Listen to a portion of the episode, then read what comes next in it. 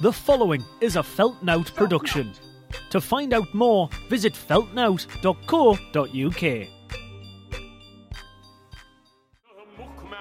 Call him Tom. She's a big lass and a bonny lass and she likes her. And call her Cushy Butterfield and I wish were still.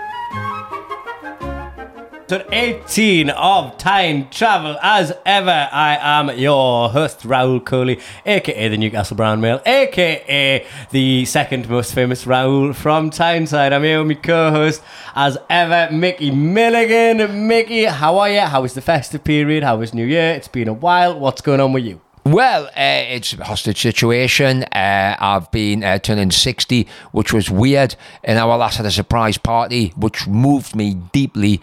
Uh, but also the fact I'm probably the easiest person on earth to have a surprise party because everything is a surprise to me. so uh, the party itself, uh, just waking up, colours, your haircut, it is a thing of wonderment. I wish you could see Raul's new haircut. I It fabulous. I don't particularly uh, think my uh, receding hairline that I cover it very well these days uh, is, is is a thing of wonderment, Mike. Uh, I just think that's what turning sixty maybe does to you. Looking I- at I the just think it's somebody with- like, wow, I wish I still had, Had hair like in that." those corners. Why did you open that sentence with hostage situation? That that Um, was a surprise to me. I'll be honest. It made little, It was a surprise to me. sense. I, I, I channel mate. I channel stuff. Um, it just came up because if I've been disappeared, it might be like a hostage. I live in Hexham, so it is like a semi-hostage situation anyway.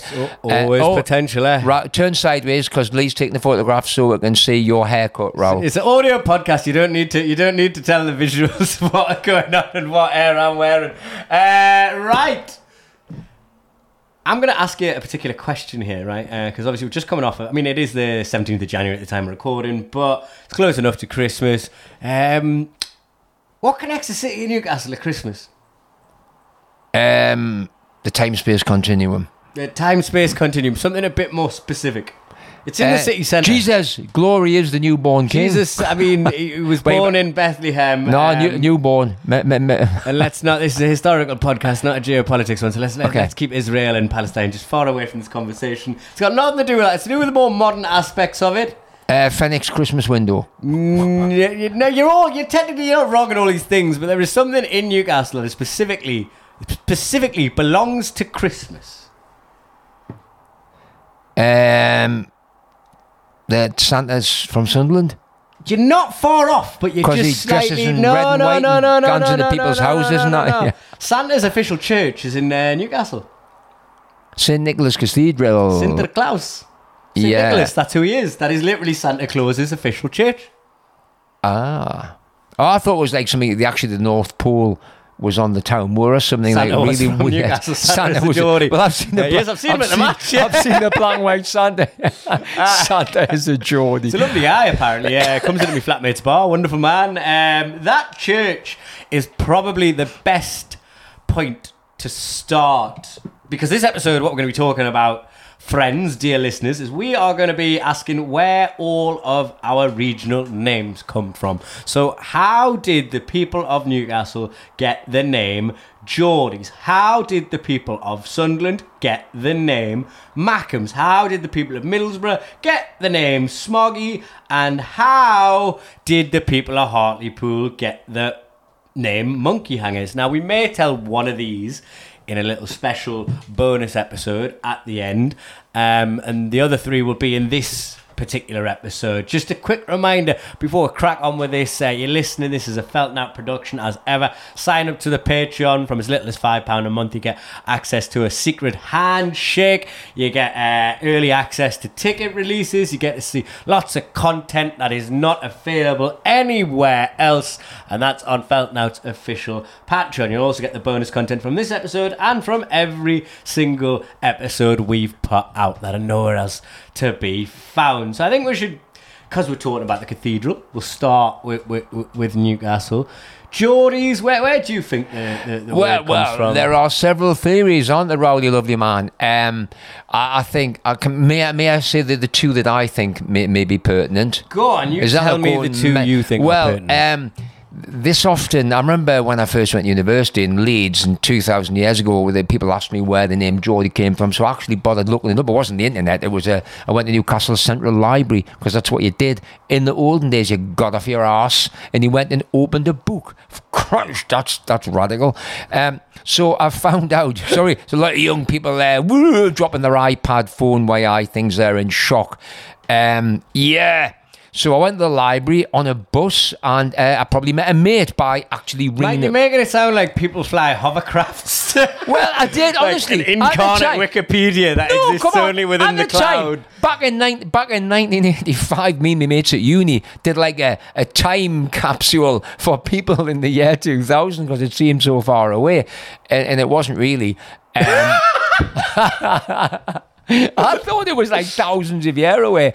Um, I remember being a child and I genuinely thought the world was going to end at the new millennium because that's what they said. They said like the, the systems weren't built for like they went to Oh, the Millennium Bug. You believe. Yeah, well, Look, you, I was six, right? We're not talking about my young adulthood getting you the were bus six to the in the year library. 2000. Jesus about that. God. No, I was about 9, 10. That's a lie. I was about 9, 10. 36. That's frightening because I worked it out in 1980 how old I would be in 2000. That's the type of thing you did in maths when you were bored.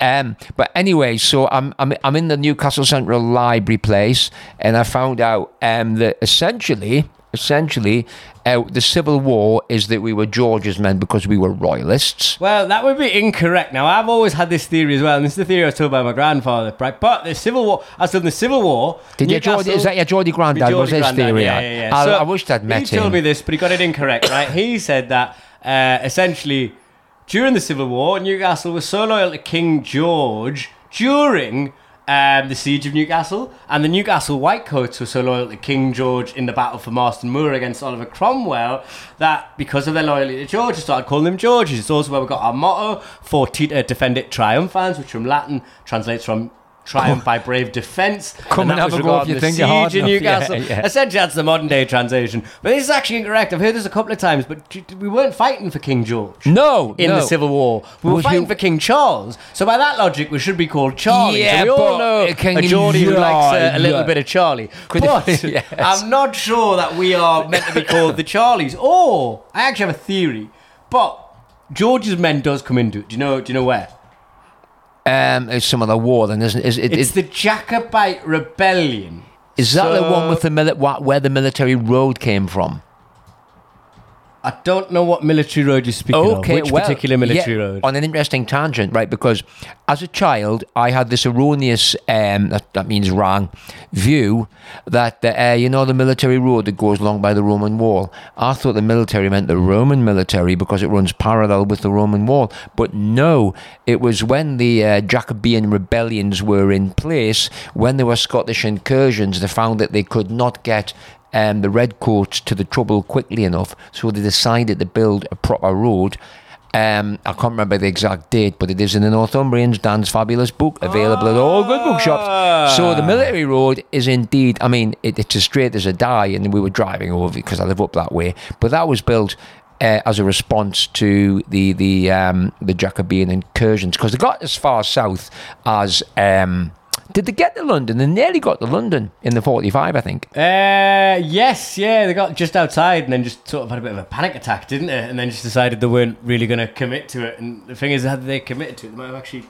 Well, we might be living. Take we might be wanting independence from Scotland uh, if that was the case. But but they just sort of panicked at the last minute. Now, there's two stories related to where we got the name Geordie from that because So the first one, the, the, so the royal one's cobblers, isn't it? Because it wasn't the right king. I've got a theory, but I need to tell this story to sort I of love your tell theories. you where this is perhaps maybe not cobblers, might be cobblers, we're not sure. And I think that's sometimes the excitement in history is the mystery. Do you know what I mean? It's the I what am really happened. We'll never know. Come on then, So, come on, right. Essentially, what happens is, is the Jacobites they come down through the northeast first. And they take quite a lot of support from Northumberland and general Northumbrians. And then they get to, to Newcastle, and Newcastle closes their gates, don't let them in the way Northumbrian towns did, in the name of King George. This then causes the Jacobites to go along to Carlisle and go down from the west. And then they get to the outskirts of London, and for whatever reason, shit their breeches and turn back round, and the rebellion is a failure. It would have been quite interesting they won because there were actually a lot of people don't they were just like religious extremists. They were Puritans, uh, and even a lot of Scots didn't want anything to do with them. They were sort of like the sort of Christian ISIS of their day, is what I've heard. Very, very sort of Puritan, very extreme. You have to live your life as God and we dictate. But there's two theories. Apparently, because we closed our gates, that was apparently a strong enough thing to make us be called the Geordies. Now, I don't think that's a strong enough theory. I just don't think that's something that captures the imagination. I don't think shutting gates. which I- I very think many now, cities 'cause, did. uh, we I don't think you'd go, oh, these are King George's men. There were a lot of. Why wouldn't every other city who closed their gates be George's men? That is weird because when my granddad used to shut the back door, my grand would say, Geordie shut the back door. So clearly, uh, it- it's a linear progression. Where does the word Jacobite? I read it in the book and then I forgot what it was. Why were they called Jacobites? Uh, I am not 100% sure. Lee, could I ask you to do some fact checking? Because checking? they were crackers. Because there were. Oh, Jacobites. I like it. Well, there's a great It, song. it, it, on, it came from the followers. I was read. I've, I've read a really really good ghost story book which is seeped in history, and they mention that. And obviously, Ah!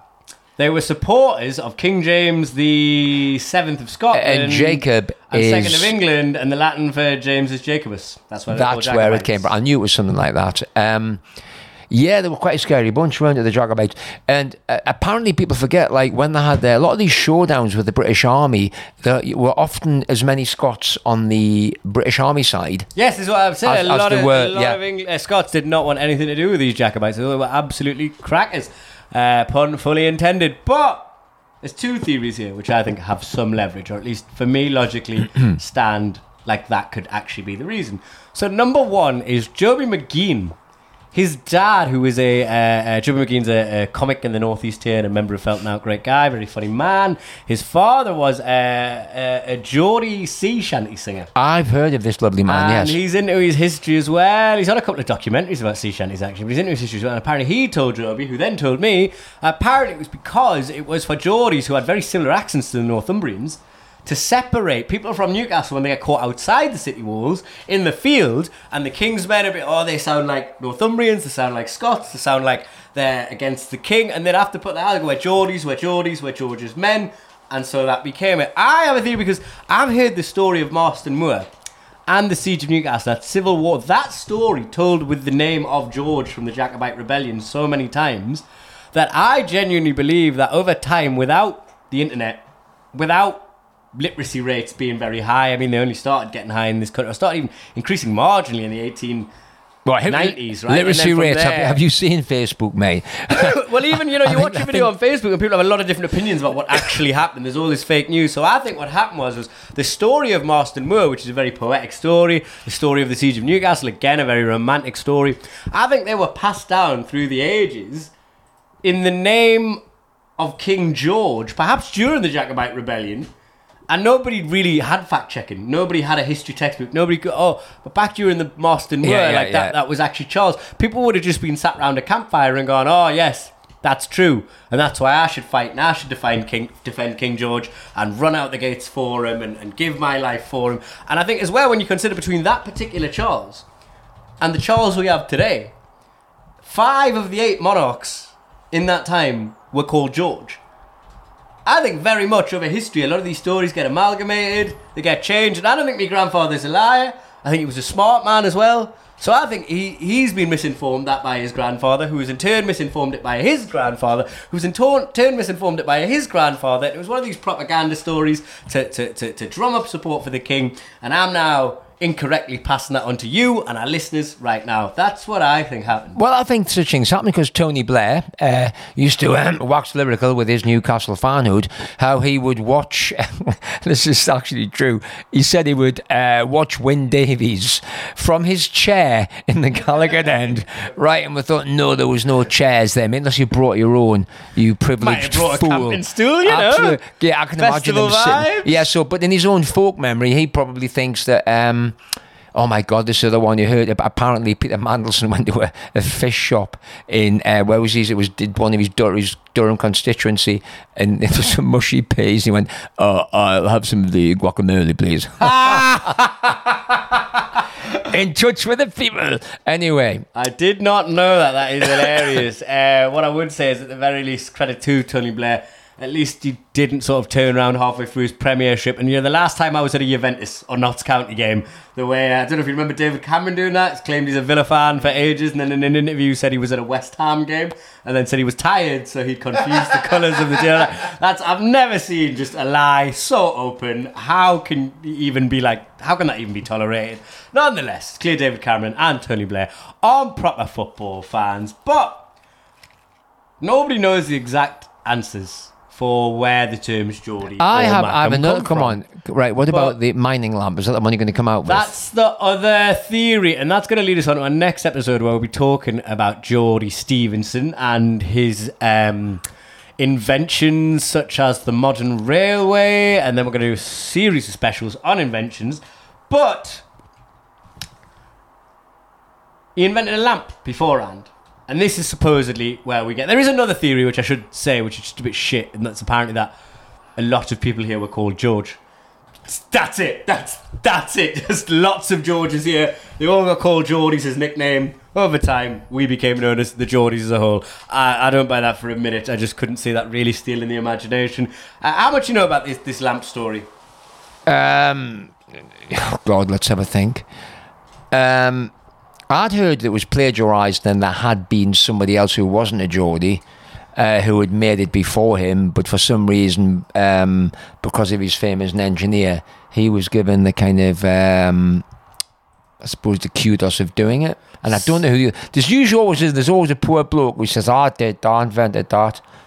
Well, uh, yes, that's sort of what happened. Um, but but but George Stephenson would go on to get his success and his recognition, if not for this lamp for for the, for the trains, which I say we'll get on to.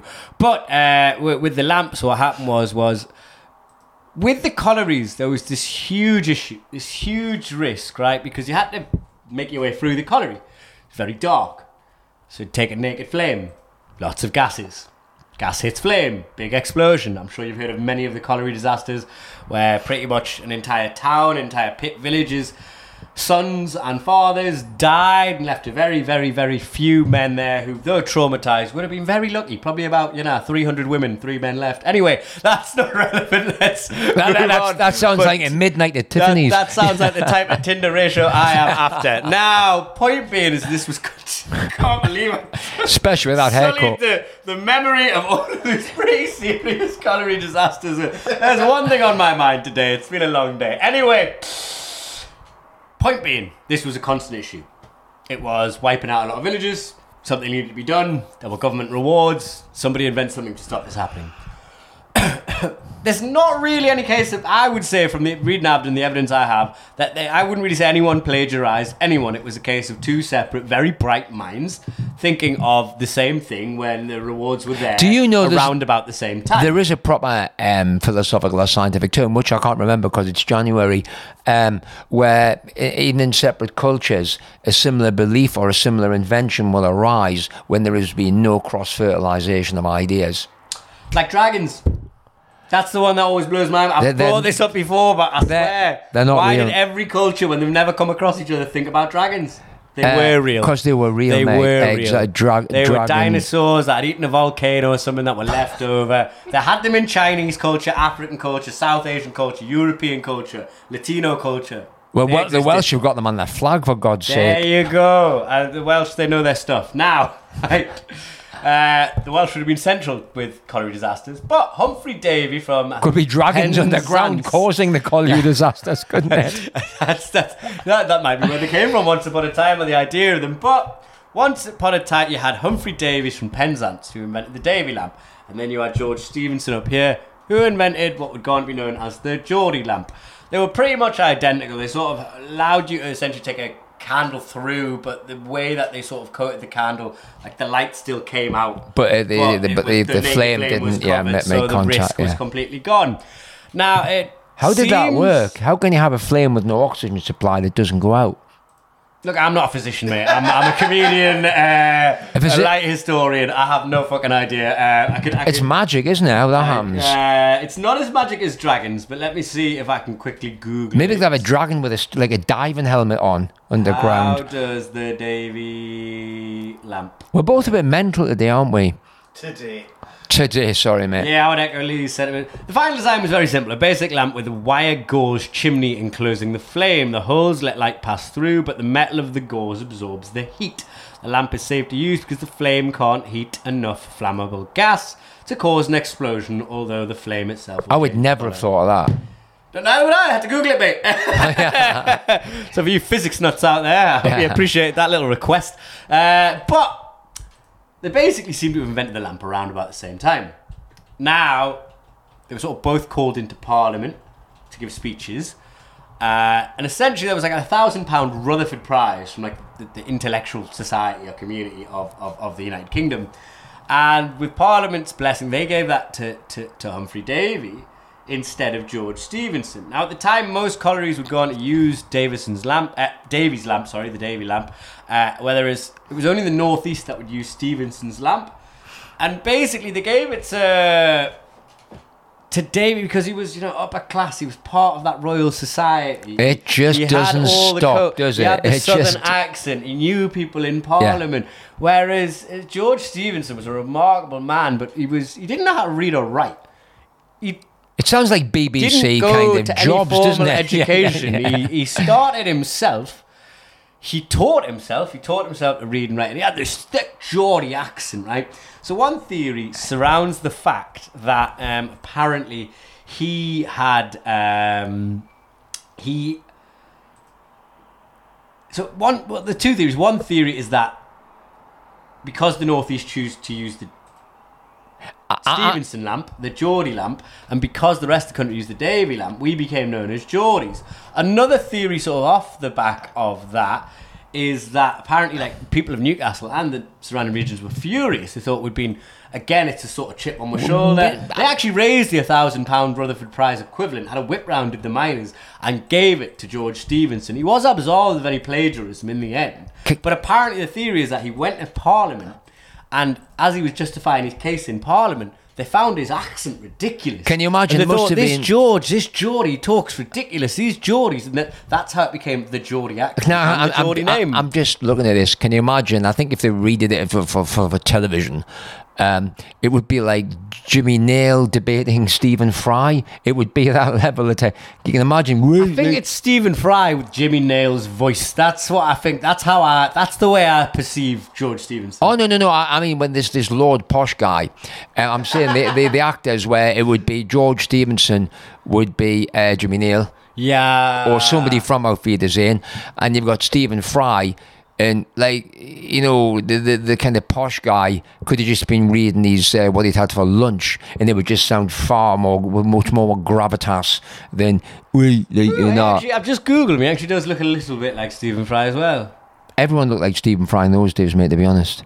That, my ancestors didn't. I tell you that much. My ancestors were nothing like Stephen Fry. Um, nobody in the Igbo tribe in Nigeria looked like Stephen Fry. But they're essentially the three theories, which, which are four. I suppose we're giving you four or five theories there. Uh, and Lee, what time are we on? So I can. Oh, oh we're Well, done now. just episode one. We'll have to do episode. We'll have to do episode two on Sunderland, Hartlepool, and I suppose in the bonus episode, um, we'll talk about the most likely, the most likely theory, and why we think it's the most likely theory. Um, I right. Put it this way. And also, we'll talk about the. I think symbol, the neither are- motto of we'll neither talk are about in the bonus episode, Mike. oh, is it? Uh, and we'll talk about where Newcastle's city logo listening. comes from, which then goes on to shape the Newcastle United badge with the seahorses, the shields, or on the original badge, the three castles. Uh, Not we'll- the shit 80s one.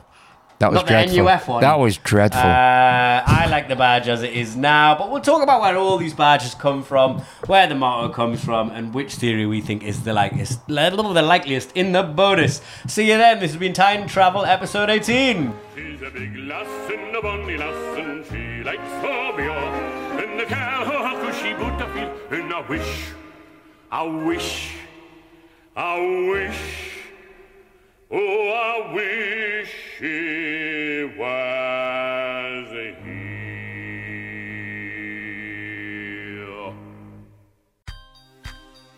That was a Feltnowt production. To find out more, visit feltnowt.co.uk.